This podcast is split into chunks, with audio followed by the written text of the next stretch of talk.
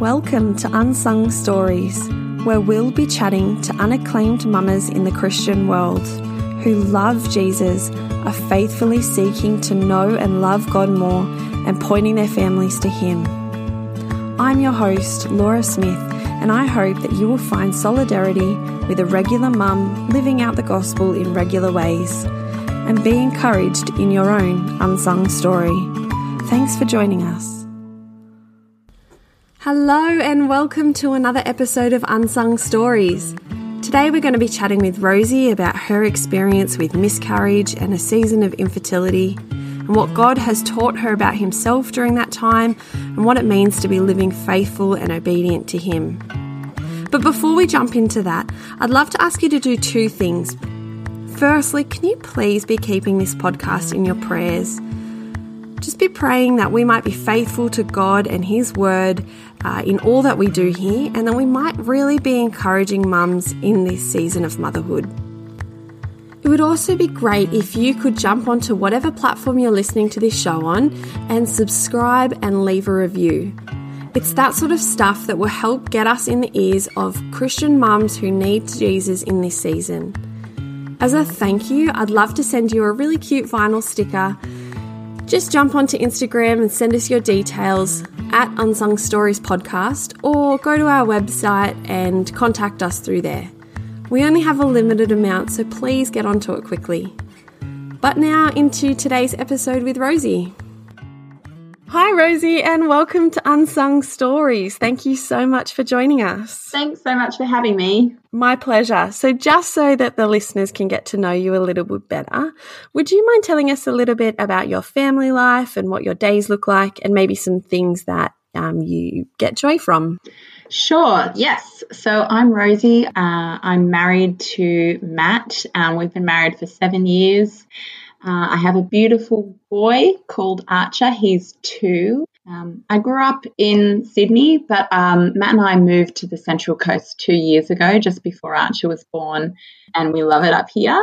And my week, I spend a lot of time with Archer and I mm-hmm. work for an amazing charity called Adara. I also um, do watercolor drawings, illustrations on the side just for fun. And it just turned into a bit of a business that I paint portraits of families or I paint people's houses for them. Um, and I paint my own things and make prints and sell them. So it's turned into a little bit of a business, which is cool. It's called Illustrated by Rosie. Oh, what a fun little hobby. Yeah, it's great. Great. So Archie's two, so he's still pretty young and you're relatively new to the game.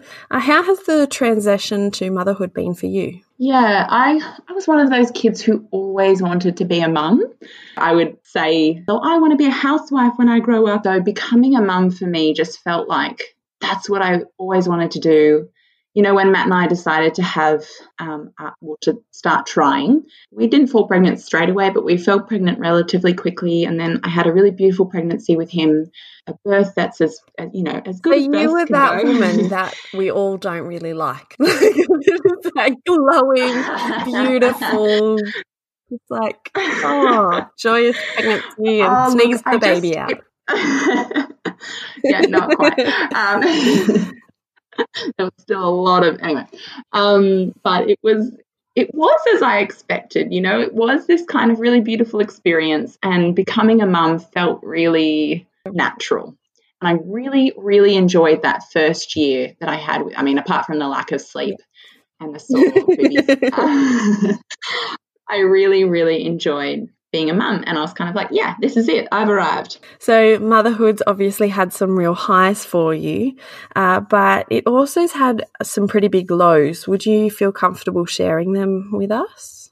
Yeah. So, so Archer turned one, and Matt and I thought, okay, like we're ready to start thinking about number two. And so, after a couple of months, we started trying for number two, and we fell pregnant really quickly at the start of this year. And I was like, awesome, great, too easy. Let's let's do it. And then I was six and a half weeks pregnant and I had a miscarriage. It's really hard, Rosie. Um, and it was mm. awful. And even though you know the statistics that one in four pregnancies end in miscarriage. Yeah, but you don't want to be one of them though. No. And when it happens to you, it's really surreal still, and and the grief of it hit me much harder than I thought mm. it would. Uh, yeah, it totally shook me. So it's been a bit of an emotional journey. In what ways has it affected your faith during that time? Yeah, massively. I think I went through some of the typical responses mm. to grief. At first, I was a bit in shock and I was like, that's okay. I can do this. Um, no worries. We'll just we'll get on the bandwagon again. again. We'll um, it's going to be fine. I was still posting really happy things on Instagram. So that was the first phase. And then after that, it was, I think it was when we started trying again, the impact of it and the anxiety that comes with trying again after loss hit me like a mm. ton of bricks. And I felt really angry and I really confused. And we didn't fall pregnant mm. again. And as the months went on, I started to become really upset and um, really anxious about what was going to happen. When was I going to fall pregnant? What does this mean for Archer? And how far apart is he going to be from his next sibling? And what does that mean for us? And how many children we can have? And, you know, all these kind of rational or irrational mm. thoughts and questions go through your mind. And and on top of it all, um, the week after or two weeks after I had the miscarriage, we went into full on mm. lockdown because of COVID. Uh, and it was a really mm. isolating mm. time. So you're really stuck in your own thoughts and your own head. Really stuck. Yeah. When that happened, the only place I had to turn to, apart from my poor husband, who was really holding it mm. together for me was God. He was the one that I, I had mm. to turn to. And I turned to him in a big way. You know, I poured out my soul to him every day. I was reading and like scouring his word for encouragement and comfort and hope. And I was, I mean, I feel like you can tell exactly how I was feeling by my Instagram stories throughout that time. You know, I'd post verses that were just were encouraging to me, or or like I could relate to. You know, I'd never really gone through anything like this mm. in my life, and suddenly all those verses about suffering and about grief and longing and trials and they all suddenly just were that was mm. me right now. And so, yeah, for me in my faith, it looked like just turning to God because I had nowhere mm. else to go. And during that time, was there anything in particular that shifted in your perspective of motherhood? I mean, your expectations and your experience changed. And so did that change your totally. your thinking and the way you viewed your role as a mother? Yes, absolutely. And you know, here I was thinking motherhood comes easily to me. It's it's natural. It's good. And suddenly i'm i'm having all of these questions of am i going to be able to mm. have more children? What if i only have archer? Yep. what does that mean for me and my identity as a as a mother? And i couldn't even believe that i would think only archer you know as if he wasn't enough. There was so many feelings of guilt and confusion. And you know i just would look at other women around me. And obviously when you're in times of um, struggle in whatever it is, you always look at the people who have what you want. And so I would look at other women at church who had pumped out four kids, and I was just like, "Oh, you're so lucky. I, I want to be like that. I just want, I want to, I want to have lots of kids. What I'm going through is hard, and what, or that what they think that they're going through is hard. But I want to, I want to be having that hard experience, not this hard experience. And yeah." You know, it was it really challenged me because I was like, I'm I'm now not the mother I thought I was going to be. The hopes and dreams of my mm. childhood are not being realized. And who am I if not a mum? And I am still a mum. Um, but who mm. am I if not the mother I thought I would be? And yeah, that was really big because I realized that no matter what you find your identity in, in a worldly sense, those things can be taken away from you. So, what are you left with? Very, very humbling. Yeah. So, you know, in all of this, um, I kept coming back to God's word to find answers and asking God, you know, what what does this mean? What are you doing in my life? And I know you're probably doing something, but I, I can't see what it is right now. I can't see the bigger picture. Help me to see the bigger picture. And in particular, I came across, you know, intentionally came across the stories of several mothers in the Bible and was encouraged by each of them, I suppose. So one of the first was Sarah. Abraham's wife back in Genesis. She's barren. She she cannot have children. And yet God promised her and her husband Abraham that it was through her descendants, through Abraham's descendants, that the nation of Israel would come about. And yet here she is. She's like, I don't know, 80 or 90 or something, and she hasn't had any children yet. And eventually she has a son because God was faithful to his promise. Okay. And even in Hebrews, it says that by faith, even Sarah, who was past childbearing age, was enabled to bear children because she considered him faithful who had made the promise. So I was like, okay, so yeah, that's Sarah. And and she was kind of like the start of the genealogy of Jesus. And I mean, next comes this mm somewhat random Canaanite woman called Tamar. She's not even part of the Jewish people. And yet she is uh, married to Judah's son. Her experience in marriage is awful. Two of her husbands die, and all kinds of hatred because of her association with their deaths, even though it was mm. God who struck them down. And Judah, her father in law, is not faithful to her and does not allow her to marry his third son so that she can provide the family with an heir, which is her whole role in that family. And she is so heartbroken that she's been cast aside that she ends up tricking Judah and dressing as a prostitute to sleep with her so that she can conceive sons for his household. And it's because of her fear and faithfulness in the God of the Israelites that she does that. Through that obedience and through that crazy risk taking, she conceives a son, two sons, twins, who also end up being in the line of Jesus. So her journey to motherhood was really horrible. And yet God chose to use that, this random Canaanite lady.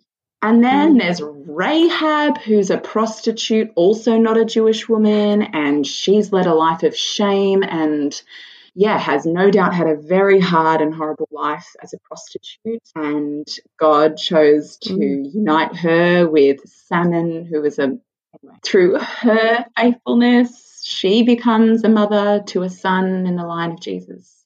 And all these other women who are struggling with barrenness as well, like Jacob's mother, Rachel, who's Joseph's yes, mother, Jacob's wife. There's so many. Samson's mother, Hannah. Hannah. just Hannah's cry out to God in 1 Samuel was one of the biggest things that moved me and made me realize that mm. It's okay to cry out to God for what you want. It's okay mm. to cry out to God for the things that are on your heart, that are distressing you, that you are longing for. And actually, in doing that, she's being faithful and trusting God and giving everything over to God. And God blesses her with a son. So her story is mm. amazing too. Children were really seen as a blessing in Jewish culture. And so to have a child was seen as God showing favor on you and blessing you. And not having a child was seen as, oh, like, I don't know, a curse or God not blessing you. Yeah, so, absolutely. Um, yeah. And, and in all of these stories, like they, they're all very similar in that these women were obedient and faithful to God, even in the midst of what was culturally for them at the time extreme hardship and struggle because they weren't, you know, conceiving or they weren't, you know, they were waiting on God.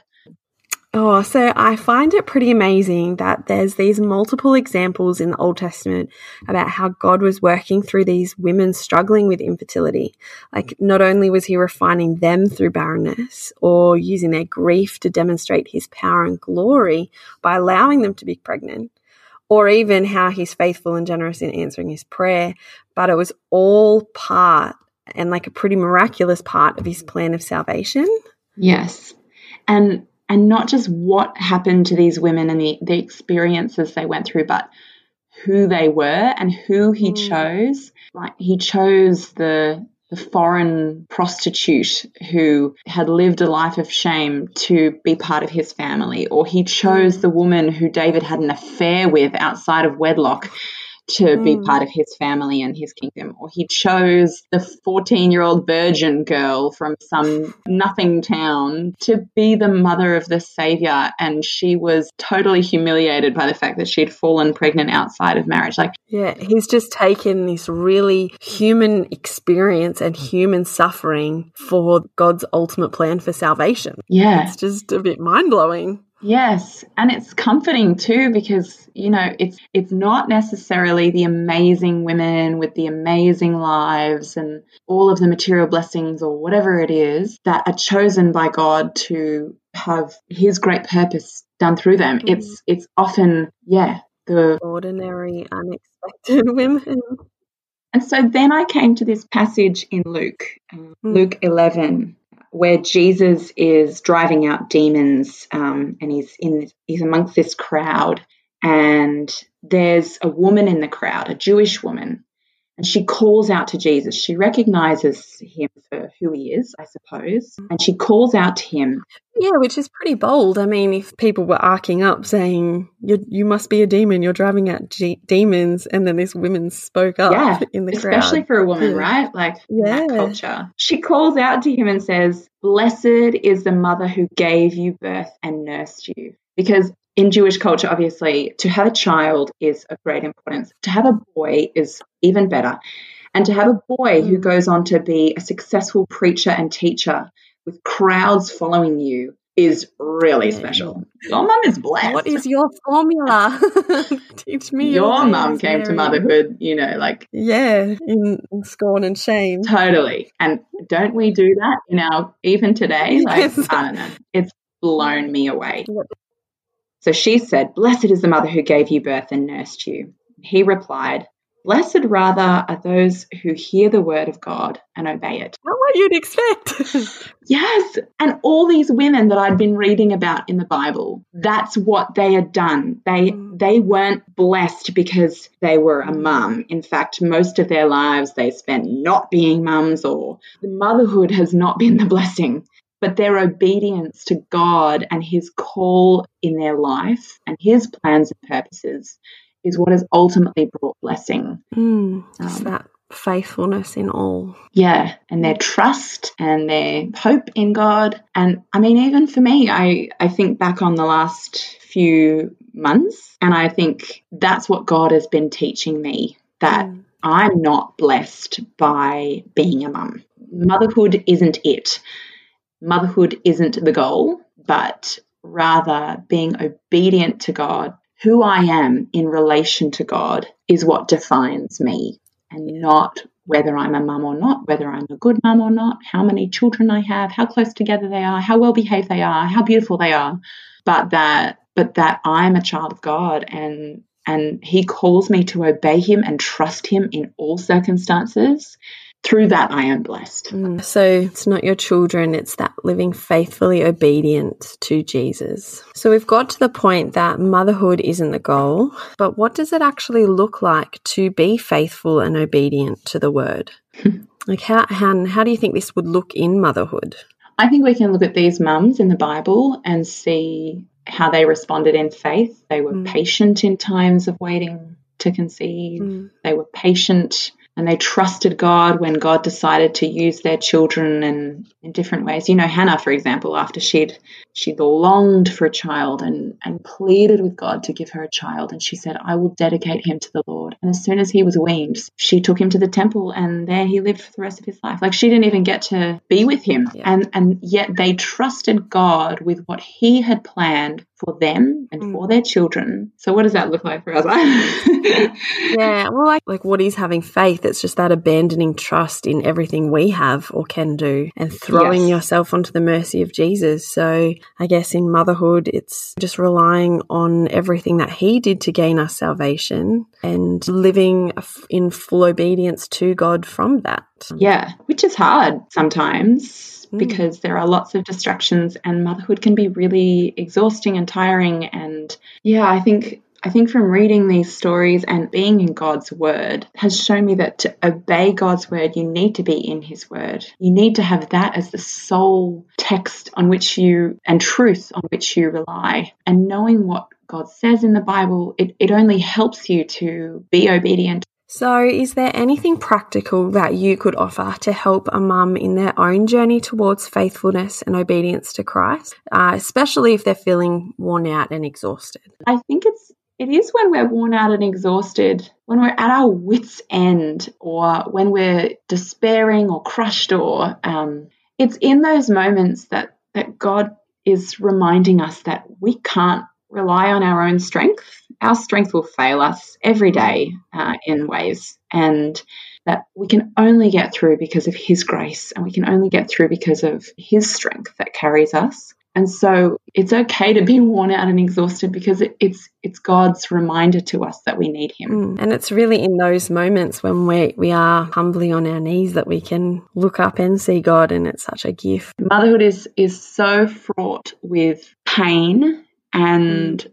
Struggle, and it's like from the day you start conceiving like trying to conceive mm. it's so it's like it's full of anxiety and fear and i mean obviously it's full of great stuff too you know there's so much blessing in it too but yeah and isn't motherhood the perfect um, perfect experience through which to go through that will mm. teach you to let go and give it over, mm. let go of control because you cannot control what happens from the day you start trying to conceive you're not in control. And and sometimes it's really confusing. Like, why did I lose that baby? Why is it taking me so long to conceive? Why is my child doing this?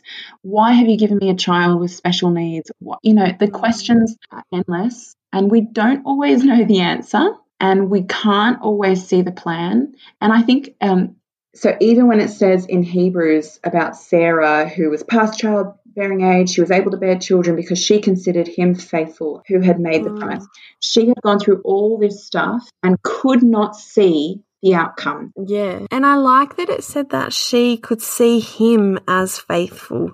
As Christians, and we know God and we know he has these promises God is the one who's faithful 1st mm-hmm. Sarah knew God said that Abraham would be the father of all nations. And so she knew that that was to be the case. And she just could rest in that and trust in that. Yeah. And I mean, it, she's just totally abandoned logic and mm-hmm. trusted in the promises of God. And yeah. I still feel like we do that today. It's just relying entirely on Jesus and what he did to gain us salvation and trust that our children are God's and that He's going to take care of them and He's going to love them. And, um, you know, that their relationships between them, it's not actually to do with us. Yeah. We and just, it's not ours to control. yeah. We just need to be faithfully obedient in what God's given us yeah. uh, in caring for our children and stewarding them well and point them to Jesus, but we, we cannot make them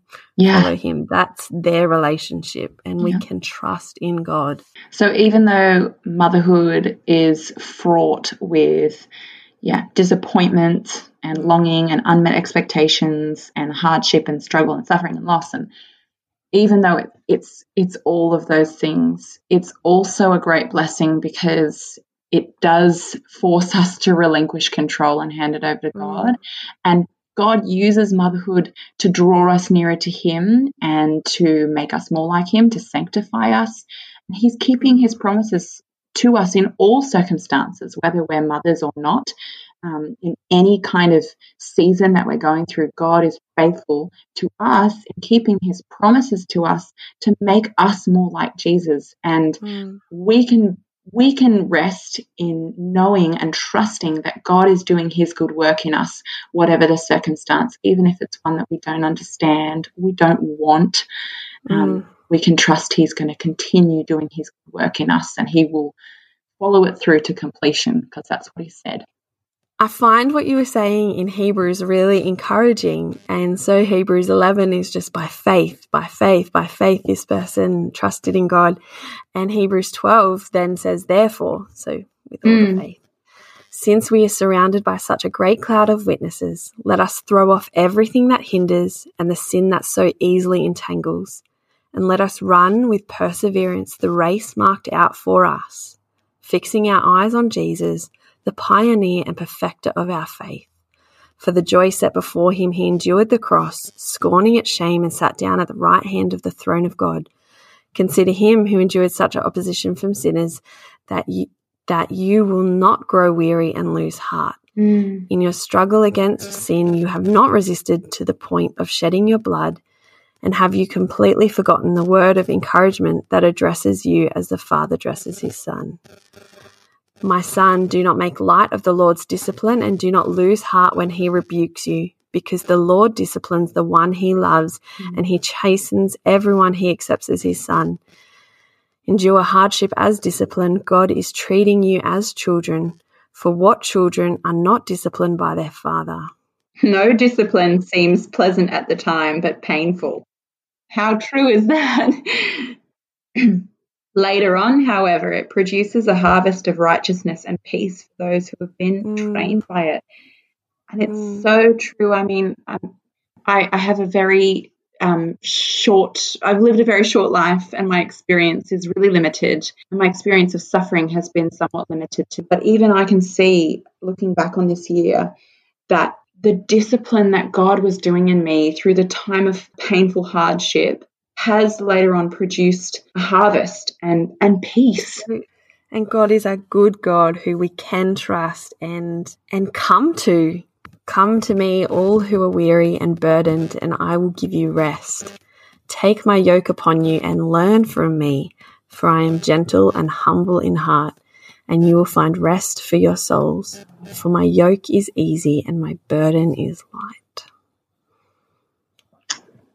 I think had I not had God, you know, in the dark months of this year, it wasn't that I was just clinging to God because because nothing else was working, mm. although nothing else was working. it was that I clung to God because I fully trusted Him, even in the midst of pain, even though I didn't know what He was doing, because He's promised me these things. He's promised me He's good. He promises me that He is working for my good, that He is sanctifying me and He's making me more like Jesus. He's refining me because that's a good thing. yeah. Friends, we hope and trust that you have found today helpful and encouraging in your call to live a faithful, obedient life to Jesus. Can we remind you that there is grace upon grace? God is a merciful God. We will stuff up in living faithfully every day. God is not expecting us to come before Him perfect, but to come putting our trust in Jesus, who stands for us as the perfect one. Know that in all your struggles and stuff ups in parenting and life, there's forgiveness and what a better model of parenting is there than a mama chasing Jesus with her life? Friends, to finish off today's episode, Rosie's going to be praying for us. I just encourage you to stop and take a minute and pray alongside her to your loving Heavenly Father. Heavenly Father, thank you so much um, for loving us you are a good father. You love your children who you've adopted in Christ Jesus. Thank you for motherhood, Lord, uh, for the blessing and the curse that it is, for all the ways that it humbles us and makes us turn to you uh, and realize that we can't rely on our own strength, but only on your grace and mercy. And thank you so much for your word and the way that you teach us about your character um, and your plans and your purpose and the way that you work, especially through the women of the Bible um, and the yeah the things that they've taught me in particular.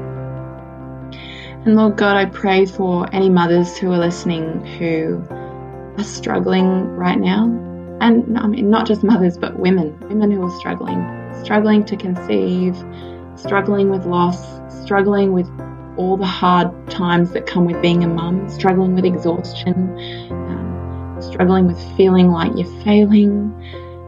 Uh, Lord, I pray for these women. I pray that they would turn to you, that they would pour out their soul and their heart to you, Lord. That they would depend on you and lean on you and realize that they can't do it on their own pray that you would help them in their distress and help them in their hurt um, and answer their prayers, Lord, and be with them and comfort them through your word, through your Holy Spirit. And I pray also, Lord, for the women who are in seasons of real joy and happiness and blessing. Thank you, Lord, for the good things you give us. Thank you for babies and thank you for pregnancy. Thank you uh, for answered prayers. Thank you for our children. Thank you for marriage and all the wonderful things that you give us, Lord. Um, I just pray that even in these seasons, these times of blessing, that we would still be turning to you, that we would be praising you, singing praises of thanksgiving for all that you've done, and um, and not forgetting that we still depend on you and you are all we need and that nothing else can compare to your goodness and your grace and your love and your mercy. In Jesus' name we pray. Amen.